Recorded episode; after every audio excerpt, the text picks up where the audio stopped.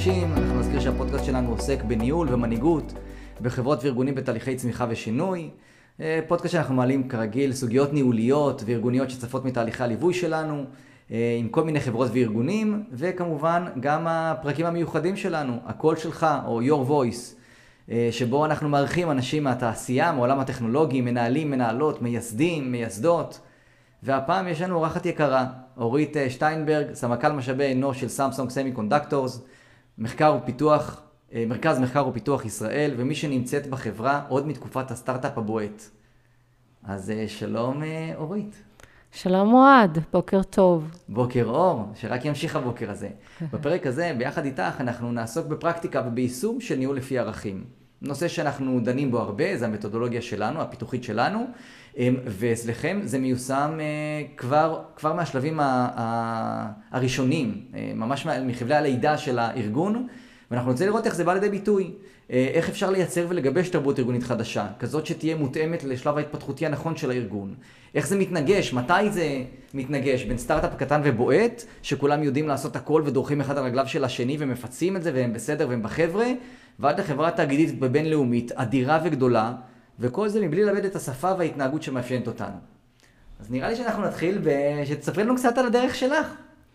נהדר, אה, אני אשמח. אז אה, הצטרפתי לסטארט-אפ שהיה בו מייסד פיזיקאי, ונתבקשתי אה, לבנות צוות שירים צ'יפ שהוא בעצם סנסור, מצלמה לסלולר.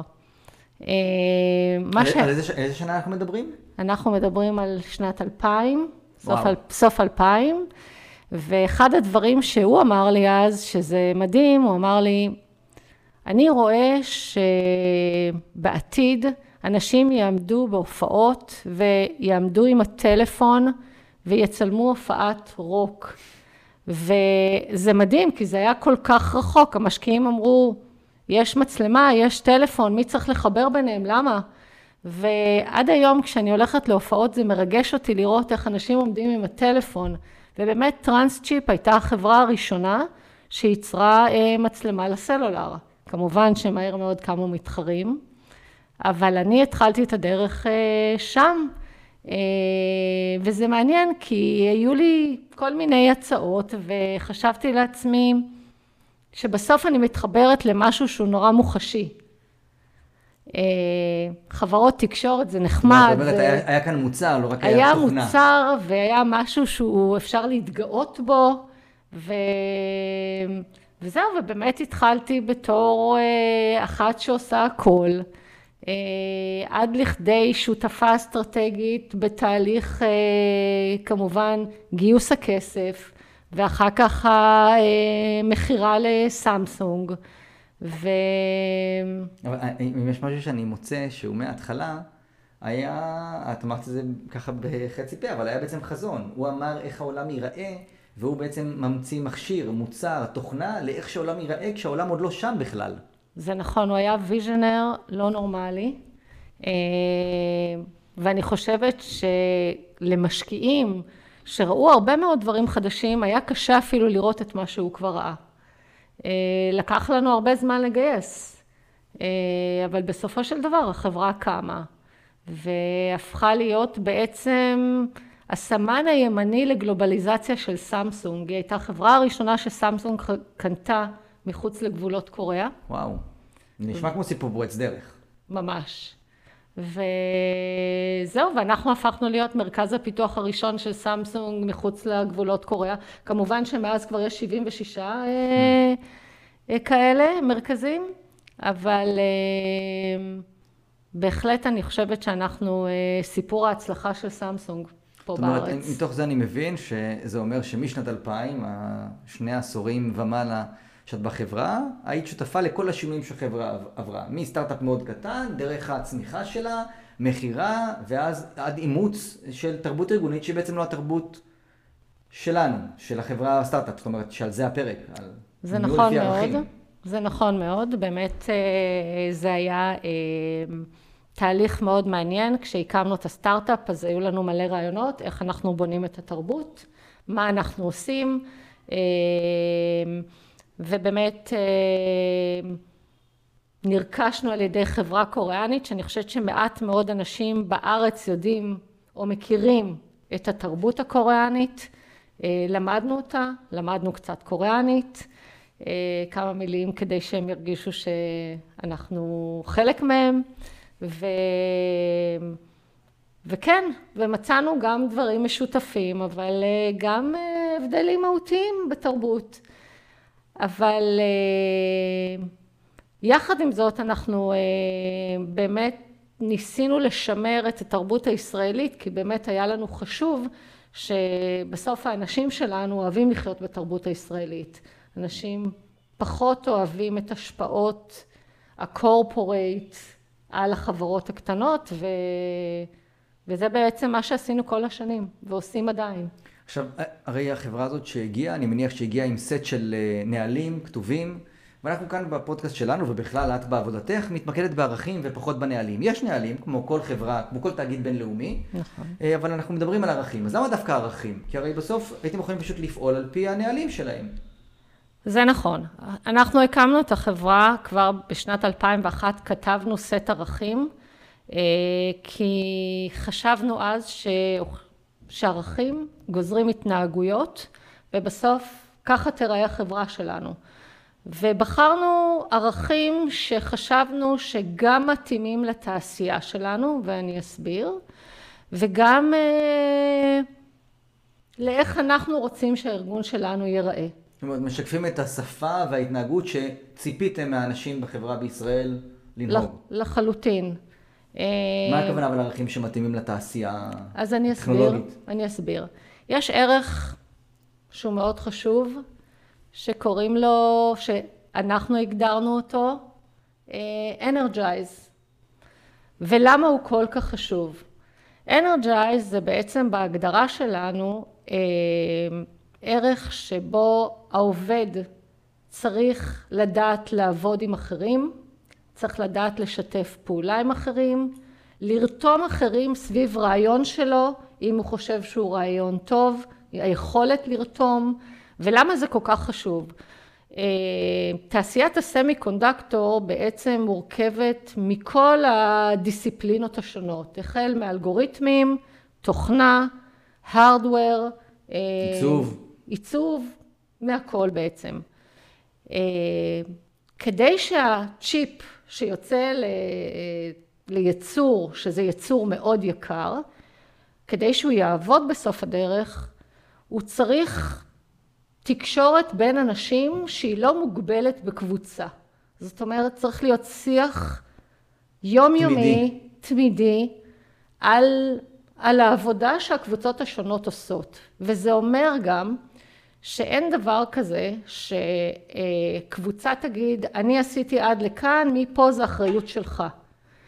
ולכן ה-Energize מבטא גם את המולטי דיסציפלינריות, את הצורך בקשר שבין האנשים שבדיסציפלינות השונות, וגם את השיתוף פעולה, בעצם את האינטרס המשותף. אז זה למשל משהו שמביא לידי ביטוי את הצורך בתעשייה שלנו. הערך הזה. עכשיו, ברור לי מתוך הערך, למה הערך הרבה יותר חזק מנהלים, כי בעצם הוא אומר לאנשים, הוא משאיר להם חופש פעולה, ואומר להם איך אנחנו מצפים שהם יתנהגו. נכון. אני רוצה אבל שתרדי לרמת הפרקטיקה והיישום, כי הרבה פעמים, גם אנשים טכנולוגיים, המייסדים של חברות, מאוד נרתעים מהשיח הזה. Mm-hmm. מה נדבר על ערכים, איך כאילו, בוא, יש מלא עבודה, איך, איך זה בא לידי ביטוי, איך אנחנו מודדים את, ה, את הערך הזה של האנרג'ייז, את הערך של שיתוף הפעולה. איך mm-hmm. אנחנו מאתרים אנשים לפי הערך הזה. איך... מעולה. אז יש לנו המון המון, קודם כל אנחנו מוגבלים במספר אנשים, כן? על אף שאנחנו קורפורייט מאוד גדול, יש לנו מספר אנשים שאנחנו מגדירים אותו מדי שנה על פי תקציב, ולכן אנחנו צריכים גם לעמוד בו. מה שבעצם מביא אותנו למצבים שבפרויקטים מסוימים אנחנו צריכים לעשות אלוקציה של אנשים מקבוצה אחת לקבוצה אחרת. ו... זה מאוד מאוד לא טריוויאלי לשתול אנשים שבאים עם ידע מסוים לקבוצה אחרת כדי לעזור לה בדבר הספציפי שהיא עשתה, שהיא עושה. זאת אומרת, הרבה מאוד מהעבודה היא בכלל מטריציונית ולא היררכית אצלכם. אז קבוצות אנחנו, כאלה... אנחנו לא עובדים מטריציונית, אבל אנחנו כן עובדים עם עזרה הדדית, אנרג'ייז מתמיד בין זאת אומרת, הקבוצות. משאילים כובעים מתחומים שונים נכון. בתוך החברה לטובת קידום או הצעה של... פרויקט, כן, בהחלט. ואז בעצם אני- אנשים שיש להם את זה אינהרנטית, נורא בקלות נכנסים לקבוצה, ואנשים בתוך הקבוצה שיש להם את זה אינהרנטית, נורא בקלות מקבלים אותם, ובעצם במהלך תקופת הפרויקט, אותו עובד הוא חלק בלתי נפרד עם אינטרס משותף של אותה קבוצה. וככל שיש יותר כאלה בחברה, אז הרבה יותר קל גם לעשות את הדברים האלה. בדיוק. אחלה דוגמה. אני, חו- אני חוזר, חוזר אחורה למצב הזה שנרכשתם והבנתם שצריך לשנות. נכון. אז אחד, למה? למה צריך לשנות? למה אפשר להישאר בדיוק כמו שאנחנו? אז נרכשנו והיינו 55 אנשים לחברה שהיא יותר מ-300 אלף איש, והבנו שאנחנו הופכים להיות חלק מאיזה ספינה ענקית, שעד עכשיו זזנו כמו איזשהו, איזשהו ספיד בוט, והיום אנחנו עם איזושהי ספינה שיש לה באמת גולס, יעדים מאוד אה, רציניים וארוכי טווח, לעומת סטארט-אפ שיש לו רעיונות עכשוויים והוא מממש אותם ו, וזה נורא נחמד, אבל יחד עם זאת, ברגע שהפכנו להיות חלק מחברה גדולה, שבעצם בגלל זה גם חיפשנו אה, רוכש, כי ייצור זה דבר שמאוד קשה ליישם אותו בארץ, וחיפשנו באמת חברה שיש לה פאבים שתוכל לממש את הרעיונות שלנו, אז אה, הבנו שהנהלים שלנו הפנימיים, ראשית הם לא היו מספיק קשיחים כדי להפוך את הרעיונות שלנו למוצר. דבר שני, אה, צריך איזשהו אישור קו בכל מיני אה, דיסציפלינות, גם ב-HR אגב, הרבה פעמים, ולכן היינו, נדרשנו לשנות. אפשר להגיד בעצם שאנחנו צריכים לאמץ אה, חלקים משפה שהיא שפה אחרת, כדי שנוכל לתקשר איתם בצורה... לגמרי. האם יש לזה ממש. מחיר? האם השינויים שבעצם נכפים עלינו, כי מי שרכש אותנו, אמנם רצה אותנו, אבל הוא רצה אותנו עבורו, נועדנו כדי לשרת נכון. את הדברים שלו, אז איזה שינויים, או מה המחיר של השינויים שנכפים על חברת הזנק, כשהיא נמכרת או נרכשת על ידי תאגיד אה, בינלאומי ענק? אז חברת הזנק שהיא אה, נמכרת, הרי נמכרת בזכות רעיון שלה, כן? אנשים, אה, זאת אומרת, עושים את ה-due diligence הארוך, לראות אם החברה באמת מתאימה להם, אם החברה תקדם אותם. ואז בעצם מתחילים לממש את הרעיון ולהפוך אותו לכדי מוצר. אבל בסוף הרעיון הוא, בעיקר בישראל, שחברת סטארט-אפ שיש לה רעיון, היא לא נעצרת שם. הרעיון הזה, ממנו אמורים להיגזר עוד המון המון רעיונות, ובשביל זה יש את האנשים עם היכולות האלה. אז אני חושבת שבאמת אחד המחירים הוא שאתה צריך לוותר על חלק מהרעיונות שלך. אתה צריך להבין שהם לא בפוקוס של הארגון שלך. אתה צריך אה, להבין שעל אף שאתה חושב שהרעיון שלך הוא מופלא, והחברה אומרת לך הוא לא אה, ישים, אולי באמת הוא לא ישים. בסוף אנחנו, אנחנו באמת אה, מין כזאת, לא יודעת, אה, מין מזרקת רעיונות, אבל אנחנו צריכים באמת להכניס. אותם לאיזה פאנל סביר להבין מה כן יצא ומה לא יצא. אז אני חושבת שחלק מהמחירים שאנחנו שילמנו זה ויתור על רעיונות, ומשם גם הרבה פעמים גם על אנשים. ש... זאת אומרת, אחד החששות של אה, מייסדים שנמצאים בתהליך הזה, זה שהם יאבדו את האנשים הטובים שלהם, שהם יאבדו את חדוות היצירה. אה, כן, וזה בהחלט קורה בהרבה מאוד אה, פעמים, אם החברה לא משכילה לעשות או לשמר את, ה, את הרעיונות הבאים, או לא יכולה, לא רק שהיא לא משכילה, פשוט לא יכולה. מכאן הרמתי לשאלה הבאה, כיצד דווקא ניהול על פי ערכים משמר את המהות או את הרוח והלב של העשייה, על אף ההשתייכות לתאגיד הבינלאומי והאימוץ של הנהלים שלו, או שחלק מהתרבות שלו. אז אמ, אז אני חושבת שאחד באמת הדברים שהם חשובים ברמת היום-יום, זה להזכיר על פי הערכים למה אנחנו כאן. ואחד הערכים שהיו עוד בסטארט-אפ ונשמרים עד היום זה אינטרפרנור שהכוונה היא באמת יוזמות חדשות, זה פתרון בעיות מורכבות ובעצם שימור האנשים שאולי אפילו היו חלק מהסיבה המאוד משמעותית שלשמה נרכשנו. ואנחנו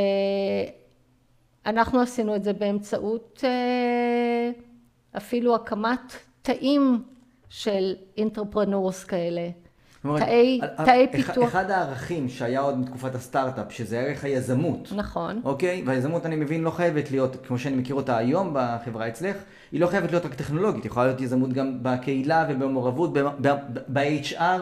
לגמרי. אחד מהדברים שאני יודע, שאת כל שנה בוחרת נושא אחר, שבו אתם מחדשים ועושים, זאת אומרת, היצירתיות שהיא חשש שילך לאיבוד מהרכישה לתאגיד, נפתרה אצלכם דווקא על בסיס ערך שהיה קיים עוד מראש, שפשוט מימשתם אותו. ערך, ערך היזמות.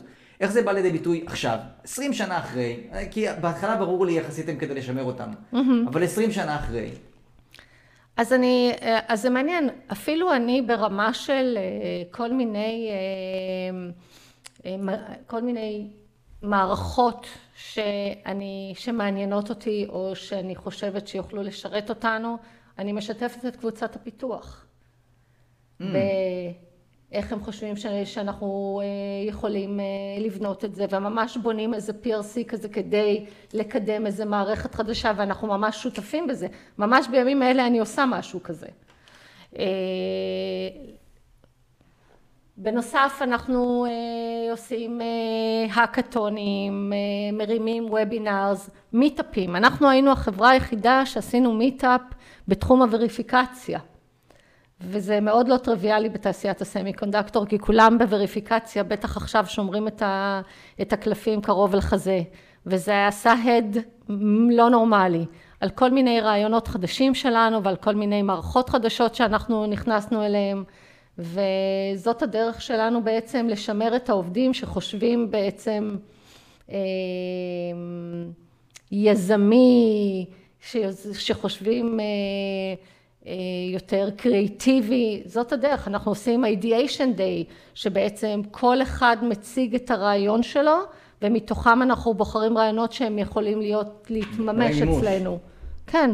ו... זאת אומרת, אם היום יש, אם היום החברה שלך מגייסת אנשים שבאופיים הם יזמים והם רוצים, יש להם כר פורה או מעטפת או תשתית טובה בשביל לייצר את הדברים האלה למרות שמדובר בתאגיד בינלאומי אדיר ממדים. לגמרי.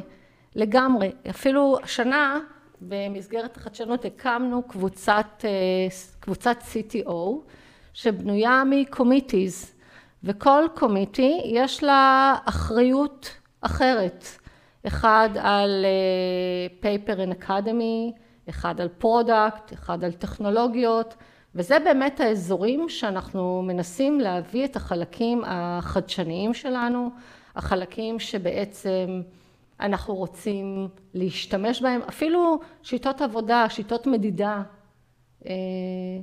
זה נשמע אבל שצריך להשקיע הרבה מאוד תשומות וחשיבה ניהולית של בכירים ביותר, סמנכ"לית משאבי אנוש, מנכ"ל החברה, כדי לייצר את הערך הזה, כדי לפעול לאורו, לאור משהו שהחלטתם בשנת 2000, שמאוד התאים ל...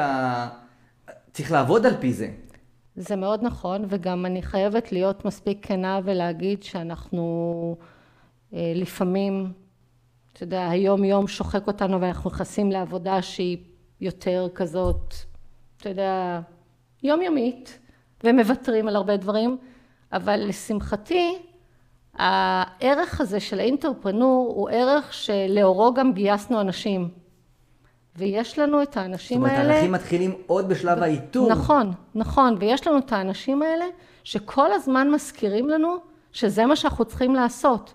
זה בא מלמטה, זה בא מהצדדים, וזה פשוט עובד, כי הערך הזה הוא ערך שבאמת אנחנו בוחנים על פיו בגיוס.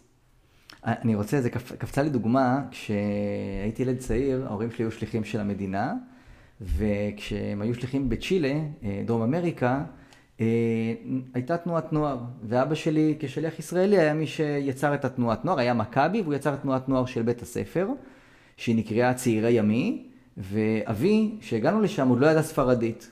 אז הוא קבע שאחד מהערכים, מעשרת הערכים או מעשרת הדיברות של התנועת נוער הזאת, זה שמדברים בעברית.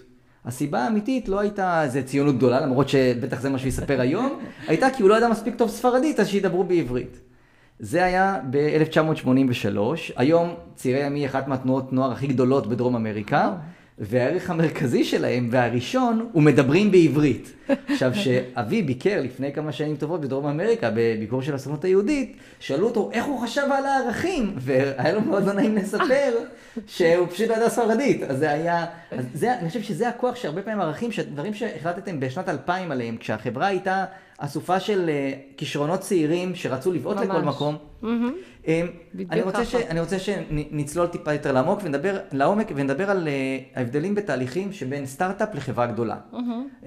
אני, אני אשמח שתתייחסי למשל בנושא של גיוס וטאלנטים, שתתייחסי לזה בנושא של הערכה ומשוב עובדים. זאת אומרת, איך, איך, איך זה נראה אחרת מבין סטארט-אפ שבה בסטארט-אפ בדרך כלל זה אסופה של טאלנטים סביב אה, רעיון משותף, mm-hmm. וגם אז הקליקה היא מעגל שני של אותם טאלנטים, mm-hmm. אבל בשלב מסוים שאנחנו רוצים, שאנחנו צריכים להעסיק מאות עובדים, אנחנו לא יכולים כל הזמן לחפש בנרות אנשים שלא קיימים במציאות. זה נכון. אה, אז ככה, אז קודם כל אני חושבת שאחד מהדברים והתהליכים אה, בגיוס שלנו, ההחלטה שאנחנו מגייסים לאור הערכים שלנו. זה היה משהו שהוא ממש החלטה מתחילת הדרך.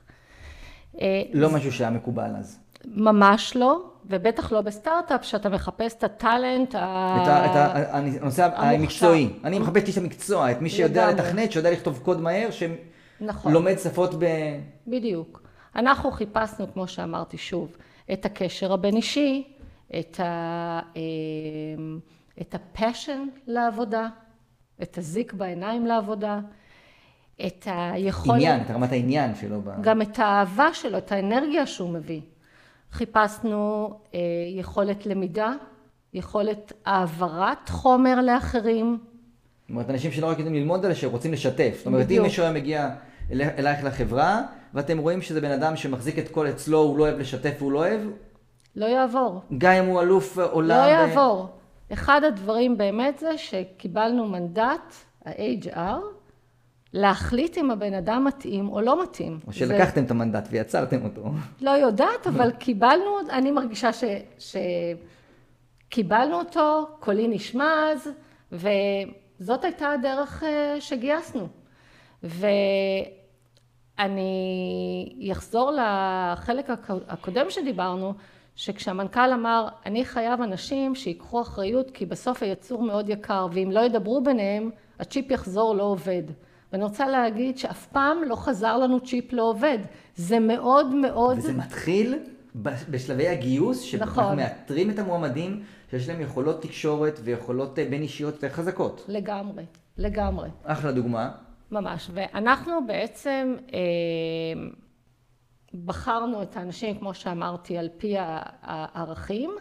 אני חושבת שאתה לא יכול לגייס עובדים ולכופף אותם על פי הערכים שלך, כי אנשים כבר באים, הם אנשים בוגרים, אתה לא יכול להפוך אותם למי שהם לא. הם מגיעים עם סט, נכון, עם סט של... הם מגיעים כבר עם skills, עם סט של ערכים משלהם, ולכן נורא נורא חשוב שהם יתאימו לארגון. ועוד אחד מהדברים זה שהעובדים לא יכלו לשכוח את סט הערכים, כי בסופו של דבר הם גם מוערכים על סט הערכים הזה. זאת אומרת, המפגשים של המשוב והפידבק, כל הכלים האלה, הם נמדדים גם על הערכים, לא רק על הביצועים המקצועיים, לא רק על התוצאה. חד משמעי, והם גם הפכו לשפה. זה אומר שכשמנהל מראיין מישהו, הוא יכול לבוא ל-HR ויגיד, להגיד, תקשיבי, הבחור מאוד מאוד מוכשר, או תקשיב, הבחור מאוד מאוד מוכשר, אבל הרגשתי שהתקשורת איתו הייתה קשה. אז זה משהו שהוא לא עובר, או זה משהו שהוא רוצה ש-HR ייתן גם את דעתו עליו. זאת אומרת ש-HR בעצם יגיד, האם יש לנו כלים בתוך הארגון לצמצם את הפער הזה כן. ולהרוויח את ה... בדיוק, ואז מה שאנחנו עושים זה באמת בודקים את זה אה, פעם שנייה. איך אנחנו, אם ככה, זה אומר שהרבה פעמים יכול להיות שהכנסנו אנשים, ושכמו שפסל יודע מה יש בתוך החומר הגלם, והוא פוסל חלקים עד שהוא מוציא את זה לאור, האם גם אצלכם בסמסונג, Semiconductors, יש את התהליך הזה שבו אנחנו מאתרים טאלנטים או מצמיחים אותם מתוך הארגון? קודם כל, הדבר היפה בגיוס על פי ערכים זה, אנחנו ממש עושים אה, ריאיון פסיכולוגיסטי, ממש. אנחנו יכולים לאתר כבר תוך כדי, וקרה לא מעט פעמים, שהגיעו סטודנטים ואמרנו זה עתודה לניהול. זיהינו hmm. את הטאלנט, זיהינו את הדבר הזה. עוד לפני שהוא יודע בכלל שהוא בטאלנט. הוא לא יודע, הוא לא יודע. ובעצם מה שקורה זה שבתהליך הזה אנחנו ממש משקיעים כבר מתחילת הדרך.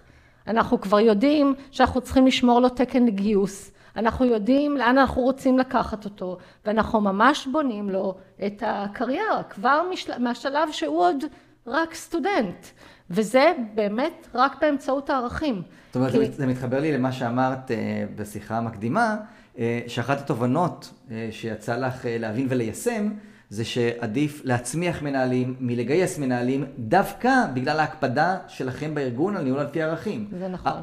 את יכולה, את יכולה לפרט את זה, למה? בהחלט. כשאתה מגדל מישהו בתוך הארגון והסט ערכים שלך כבר מוטמע בו, אז הדבר הזה לא הולך לאיבוד, כבר לא צריך אפילו לדבר עליו. אין לנו ערכים תלויים all over the place, יש לנו ערכים מדוברים.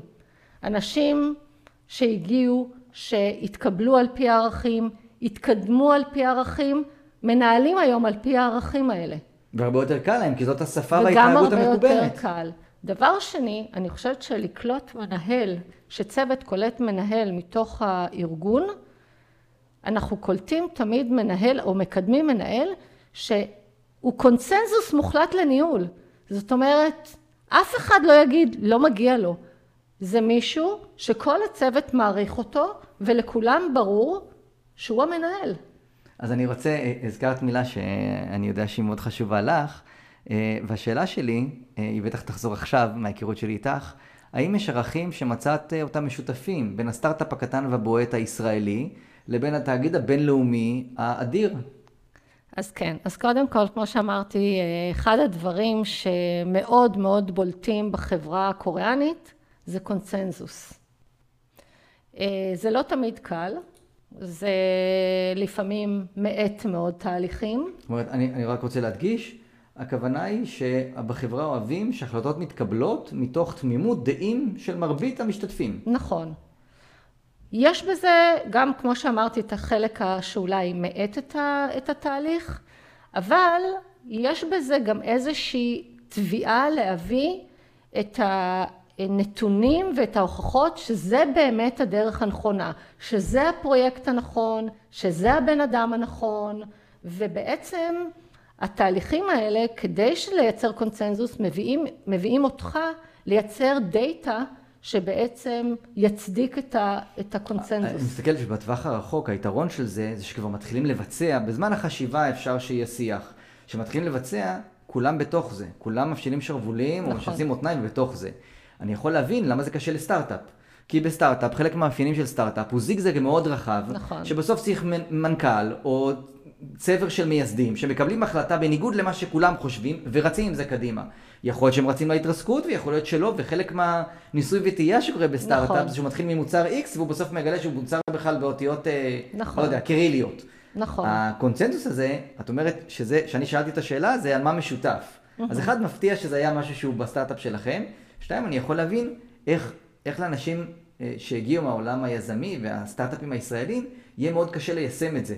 איך אנחנו מפצים על זה בתוך הארגון שלנו? איך אנחנו הופכים אותם להכיר ולהבין את הערך הזה? אז קודם כל, אני חושבת שחלק מהערכים אה, הנדרשים, ואני אחזור שוב ל-Energize ו-Education, זה משהו שמאוד מאוד תומך בקונצנזוס. ומה הכוונה? Mm. אם אני יודע להיות... זאת אומרת, שני ערכים מרכזיים שלכם, כן, הם... נכון, הם... תמכו בזה. למשל, להיות חלק מצוות, זה גם יכולת שלי להקשיב למישהו אחר. זה יכולת שלי אולי לשנות את התפיסה שלי סביב איזה רעיון של מישהו אחר, שבחיי לא חשבתי עליו. והדבר השני זה education, זה למידה. האם אני אה, יכול ללמוד ממישהו האם אחר? אני פתוח בכלל? האם אני פתוח ללמוד ממישהו אחר? זה מה שנקרא, האם אני ב... תשובה מעולה. ב-growth mind או ב-fixed mind, ואנחנו רוצים את אלה שיהיו ב-growth mind, את אלה שילמדו ללמוד מאחרים, את אלה שיהיו פתוחים לקבל רעיונות חדשים. ואני חושבת שיש אצלנו המון המון round tables כזה ברמות של לחשוב על הדבר הבא, על הרעיון הבא, איך הוא משתלב עם דברים מה שיוצר קיימים. שותפות ומחוברות מאוד חזק. נכון, נכון. יפה. אני רוצה לשאול שאלה טיפה מתריסה, האם הכל ורוד, או שיש מקום שכמו שהתייחס לזה קודם, יש התנגשות בין הספידבוט הישראלית למשחטת הבינלאומית שזמן הסיבוב שלה הוא... כן, נכון. בהחלט, בהחלט. אז כמובן שלא הכל ורוד. אה, קודם כל, אני חושבת שכל חברה ישראלית שעובדת עם קורפורייט מרגישה את, ה... את הקושי הזה.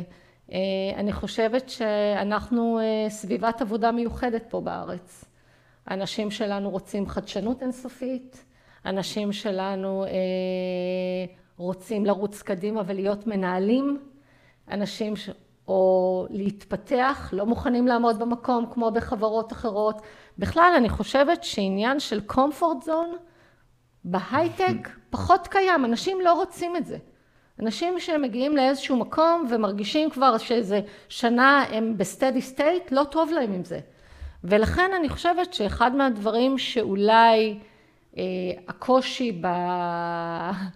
בקשר בין החברה המקומית ל- לרב-לאומית, הוא דווקא בלהסביר את ההבדלים. בעצם לתת איזושהי תמונה של... יש לי, יש לי שני דברים שאני רוצה להתייחס. אחד, זה מזכיר לי את מה שג'ו אמר אה, מהפרק הקודם, שהוא מכר את החברה שלו ב-500 מיליון דולר. אז הוא אמר שברגע שעברה החברה האחרת והכל הפך להיות מאוד אה, מוסדר, הוא, הוא, שאל, הוא שאל כל מיני שאלות והוא לא צריך להבין למה מתעסקים עם זה דווקא ולא עם הדברים האחרים. זאת אומרת, היה פער מאוד גדול, ואז הוא אמר שמאוד חשוב לזכור שבתרבות האמריקאית לא נהוג להתפרץ. אז אחד הדברים שהוא עשה, כשהוא נכנס, נרכש על ידי קורפורט, זה להגיד להם, תקשיבו, אנחנו הישראלים מתפרצים. אז גם לכם מותר להתפרץ כשאתם רוצים. הוא יצר כאילו תיאום ציפיות. אני רוצה לנסות לדייק את השאלה. אוקיי. ברור שלא הכל ורוד. ולכן אני רוצה שתתני לי, אחד, איזה, איזה תהליכים אתם עשיתם מול החברה, אה, התאגיד הבינלאומי, אה, ואיזה תהליכים עשיתם מול העובדים, כי זה שני דברים שונים. אני חושבת שאחד מהדברים שניסינו להעביר לחברה הקוריאנית זה להזכיר להם. להזכיר שאנחנו בעצם נרכשנו בגלל הרעיונות שלנו, נרכשנו בגלל הרעיון, נרגש, נרכשנו בגלל החדשנות. זאת אומרת, ו- הזכרתם להם שהסיבה שהם רכשו אותנו, שלשמה נר- נרכשנו. זה בגלל מי שאנחנו, אל תנסו נכון. לשנות את, ה, את הלב הזה. נכון. ויחד עם זאת, אני חושבת שאחד הדברים שאנחנו כן מצליחים להעביר לעובדים זה שבסוף אנחנו צריכים לדאוג לייצר את המוצר שהחברה מוכרת, שהחברה באמת נרכשנו- חיה בזכותה. נרכשנו כדי לשרת אותם. נכון, ואנחנו באמת חלק ממוצר הדגל שלה, ואני חושבת שאנחנו עושים את זה בהמון המון אה, אופנים כדי אה, לחזק. קודם כל, יש כן אזורים שאנחנו מאפשרים את החדשנות, אנחנו אה, דואגים לתת recognition לאנשים שהביאו לכדי מימוש אחד מהערכים שלנו. אגב, יש לנו אתר שנקרא אה, פרגון, אתר פנימי, שהוא מובנה על הערכים שלנו, ואנשים יכולים לכתוב אחד לשני תודה על. בסיס איזשהו ערך. זאת אומרת, תודה על ה-energize. זה נשמע כמו משוב אמיתי מאוד חיובי. מאוד, מאוד. זה באמת, ממש רואים את החיבורים בין הקבוצות ובין האנשים, ואני חושבת שאחד מהדברים שהחברה נותנת זה גם יכולת ביטוי יחד עם זאת, גם בסוף איזשהו פיתוח אה, קריירה. זאת אומרת, את מציגה את מה שאנחנו מדבר לעובדים שלנו, מה היתרונות. של להיות נכון. חלק מתאגיד. נכון. תשתית רחבה יותר של... קודם כל כלים, כלים שאולי סטארט-אפ לא יכול לאפשר לעצמו, אה, התממשקות עם כל מיני חברות uh, מעניינות בתעשייה שיכולות uh, לתרום מהידע ואנחנו לה, זאת אומרת הכרה של טכנולוגיות נוספות, זה דברים שסטארט-אפ לא יכול לאפשר לעצמו. Uh, אתה יודע, גידול, פרויקטים, בכלל, סטארט-אפ בדרך כלל כולו, כל המשאבים שלו מופנים לפרויקט אחד. מפוקסים.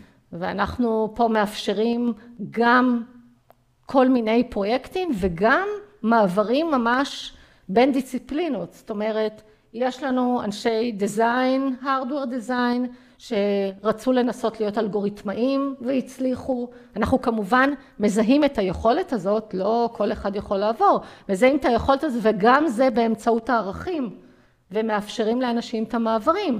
זאת אומרת, הרבה פעמים אני אומרת לעובד, היופי בארגון זה שאתה לא צריך לעבור ארגון.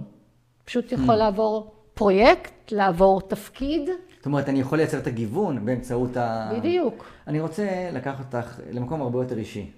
אוקיי? אנחנו כבר uh, מדברים לא מעט uh, דקות.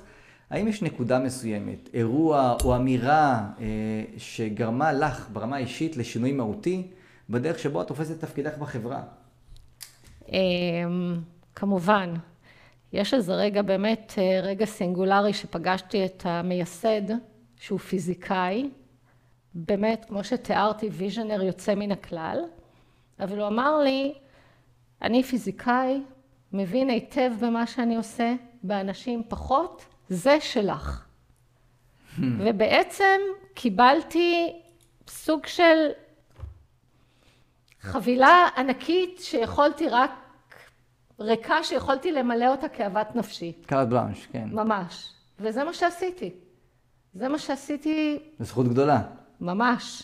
והיום אני יודעת כמה זו זכות גדולה, כי אני שומעת כל כך הרבה סטארט-אפים שחושבים ש-HR צריך לבוא מאוחר יותר. שהם מסתדרים לבוא... עכשיו, הם נכון? מסתדרים, מסתדרים כי הם, כי הם חברים. חברים. בדיוק, הם חברים. והם מסתדרים. ואז הם מביאים את ה-HR כשכבר הם לא חברים. בדיוק, ואתה צריך פשוט אה, ללקק את ה... פעם שאלו אותי, למה, למה דווקא עכשיו? אז אמרתי, כי יסודות בונים לפני שיוצקים את הקומה בדיוק, הראשונה. זה המסד. אנשים שוכחים שזה המסד, ואני חושבת שזה מה שהופך אותנו לארגון כל כך מיוחד. אנחנו ארגון שבגלל האנשים שקלטנו, נורא קל לנו להיות פרו-אנשים. אנחנו כולנו כאלה. כן. אני רוצה, כיוון שהקשר בינינו נולד מפרק אחר שהקלטנו כאן, נכון. תודה לליאור קיסוס, וזה נולד כי שאלתי את השאלה אקראית סתם, האם יש מישהו שהוא רוצה לפרגן לו? אז אני רוצה להכיר תודה ולהגיד עוד פעם, האם יש מנהל או מנהלת שהותירה או הותיר בך רושם עז, ותרצי לספר ולפרגן? כמובן. אז זה סיפור מעניין, המנהל המנהלת שלי. המנהל שלי, שהוא המנכ"ל היום, זה... את, מיש... את יכולה לפרגן לו בשם שלו. כמובן, מיקי בכר, הוא מנכ"ל ה site הישראלי. אני גייסתי אותו בתור uh, מהנדס. זה באמת סיפור ו... סינדרלה כזה. ולא רק זה, אלא הוא התקשר להגיד לי שהוא uh, נורא מצטער, אבל הוא הולך לחתום במקום אחר. ואמרתי לו, בבקשה, לפני שאתה חותם, בוא תעבור במשרד, אני רוצה לדבר איתך. ואז הוא בא, והבדיחה זה שהוא מספר שהוא לא הוספתי לו אגורה והוא חתם. אני מבין למה זה טוב לארגון. ולימים הוא הפך להיות המנכ"ל, ואני למדתי ממנו המון, אבל בסוף אני חושבת לעצמי שפשוט הוא ענה על כל הערכים שחיפשנו אז באופן מובהק. ממש. מה שמצליח לשמר את אותה סביבה. ש... מה שמצליח לשמר את אותה סביבה, ומה שגם הופך אותנו לארגון הזה, שאנחנו פתוחים להקשבה, אנחנו פתוחים, פתוחים לדעות אחרות, אנחנו יודעים לקבל פידבקים. אני עושה one on oneים לאנשים, ואני אה, מבקשת שייתנו לי ביקורת, שיגידו איפה אנחנו צריכים להשתפר. וזה action item, כל one on one הוא action item. ואני חושבת שזה מה שהופך אותנו uh, למי שאנחנו. אז uh, הגענו לשלב שאנחנו צריכים uh, לארוז את השיחה שלנו, ו-giveaways או take-aways, uh, בעצם עצות לניהול המשאב האנושי. דיברנו הרבה מאוד על ערכים. אז אני רוצה, ארבע עצות שאני אספתי כאן, שאני רוצה שתפרטי עליהן. הראשונה היא איך בעצם מייצרים את הסביבה שתרים אותנו כמנהלים. אז uh, בדיוק אמרתי לך קודם שאחד הדברים שאני חושבת זה שיש uh, לאריקסון איזושהי uh, תיאוריה של רצייה חברתית, שזה לא. רצייה, שבעצם זה לרצות. זה אומר שכשאני בסביבה של אנשים מוכשרים, אני רוצה להיות כמוהם. אני, הם מושכים אותי למעלה. הם מושכים אותי למעלה. כשאני בסביבה של אנשים שמחים, אני אהיה שמח כמוהם. כשאני בסביבה של אנשים שנושאים את הערכים שבחרתי, הם אנשים שימשכו אותי לאותם ערכים.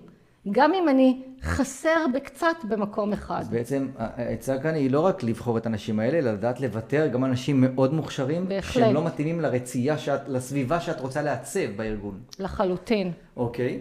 הדבר השני שאני חושב שזה עצה טובה, זה להתמקד כבר במלאכת האיתור והגיוס, מרמת ראש הצוות. לדעת להתמקד במעבר למקצועי. הייתי שמח שתפרטי קצת. בהחלט. ראש צוות שמראיין אצלנו, ואנחנו מקבלים הרבה מחמאות מזה, שאנשים אומרים שזו החברה היחידה שאנשים מרגישים שמתעניינים בהם, ולא רק במה שהם מביאים ולא איתם. ולא רק ברעיון HR, אלא ברעיון של איש המקצוע, של ראש הצוות. לגמרי, לגמרי. ויש לנו חוות דעת נהדרות על תהליך, גם מאנשים אגב, שהם השגרירים הכי טובים שלא מתקבלים לחברה. מעולה. שאומרים שהתהליך ברמה הבין אישית הוא יוצא דופן. ואני חושבת שאחד מהדברים שבאמת אנחנו העברנו לאנשי המקצוע, לראשי צוותים, זה שהם חייבים לחפש מעבר ליכולות המקצועיות וגם לאתר את הבעיות שהם חושבים שהם ייפגשו איתם. זאת אומרת, ברמה... אם מזהים פער, לדעת להציף את זה כדי לראות האם הארגון יודע לצמצם את הפער בדיוק. הזה. בדיוק, ולהעביר אלינו אחר כך ל-HR ולהגיד, תקשיבו, אני לא בטוח, אבל נראה לי שאולי פה תהיה לי בעיה. זה נראית לי עצה סופר חשובה, כי הרבה פעמים אנחנו רואים שיש בחברות ראשי צוותים או מנהלים שאומרים, לא, לא, אני אעשה את הרעיון המקצועי, את ה... תביאו את ה-HR, מי שמגייסת, או טאלנטים, או HRB, כל הראשי תיבות שיש, שהיא תעשה, ואנחנו אומרים, אבל בסוף מי שמנהל את אותו בן אדם, זה לא המשאבי אנוש. אז יתרה מכך, דווקא בגלל שהמקום של ה-HR פה הוא מקום שהוא באמת בדיוק כמו כל צוות מקצועי אחר, אנחנו לא רואים את התפקיד שלנו כמישהו שאמורה או אמורות או אמורים אה, לתת איזשהו אה, חוות דעת כשהמנהל לא בטוח או חושב שזה לא מתאים לו. גם לנו זה, הזמן שלנו הוא יקר לא פחות מהזמן של המהנדס. ולכן אנחנו ממש אפילו הגדרנו את זה, שאם אתה חושב שזה לא, אז זה לא. זאת אומרת, אתם יצרתם תשתית שעל בסיסה הם יכולים לקבל את ההחלטות שלהם, בלי שיש להם uh, להתחבא מאחורי הסינר של ה... לגמרי, מעולה. לגמרי. אז uh, מדוע הכי נכון שמחלקת משאבי אנוש תהיה זאת שאמונה על נושא הערכים, על השפה, ההתנהגות, או במילים אחרות על התרבות הארגונית שאנחנו יוצרים בה? אז קודם כל אני חושבת שמשאבי אנוש זה האינטרפייס הראשון החוצה. Hmm.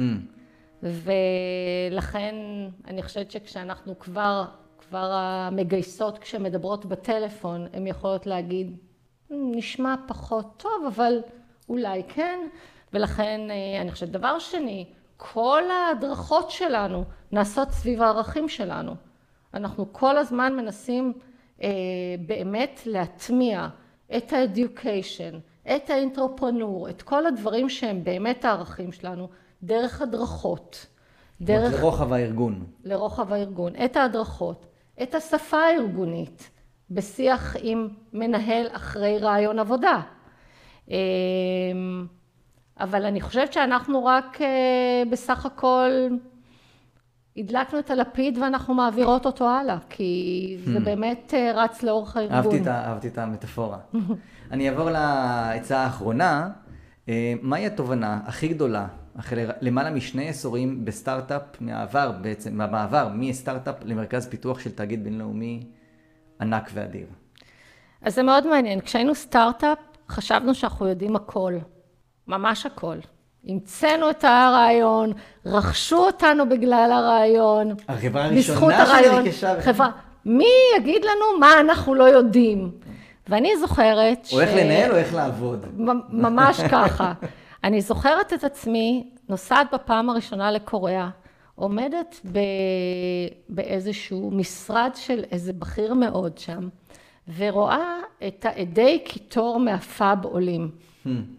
ואז אני אומרת לעצמי, זה יפה מאוד, אנחנו יודעים להמציא, אבל להביא את זה לשם, לפאב ולהוציא מוצר, אנחנו צריכים ללמוד. פתאום הבנתי איזה מכונה יצרנית זה ארגון בסדר גודל כזה. וזאת הייתה תובנה שאני חושבת שאז בעצם... הובילה לצניעות. בדיוק. נכון, בדיוק הבנתי, ממש, שאנחנו לא יכולים לבוא באיזה הצהרות כאילו חד משמעיות. יש לנו עוד מה ללמוד. אני חושבת שזה באמת, זה היה שיעור מאוד חשוב. וזה היה הכל מאיזושהי תמונה רגעית שהבנתי שוואו, אנחנו לא, אין לנו דברים כאלה. הם מוציאים מוצרים. אה, אורית, אני רוצה להגיד לך אה, שאחד היה לי לעונג לשוחח איתך, ואני חושב שזה אחלה פרק. אה, דיברנו אז על מה עוד פרק על ניהול, ניהול לאור ערכים, אני חושב שאפשר לעשות עוד עשרות או מאות פרקים על ניהול לאור ערכים, ובכל פעם להביא את ה-use cases או את, ה, את המקרי בוחן מחברות אחרות. אני ממש מודה על הזמן שהענקת לנו. תודה רבה לך, נהניתי. תודה, תודה, זה הדדי לחלוטין, אנחנו נעלה את זה בימים הקרובים. מעולה. תודה רבה, אורית. תודה, אוהד. ונתראה, אני מאוד מקווה, בהקלטות הבאות. בשמחה.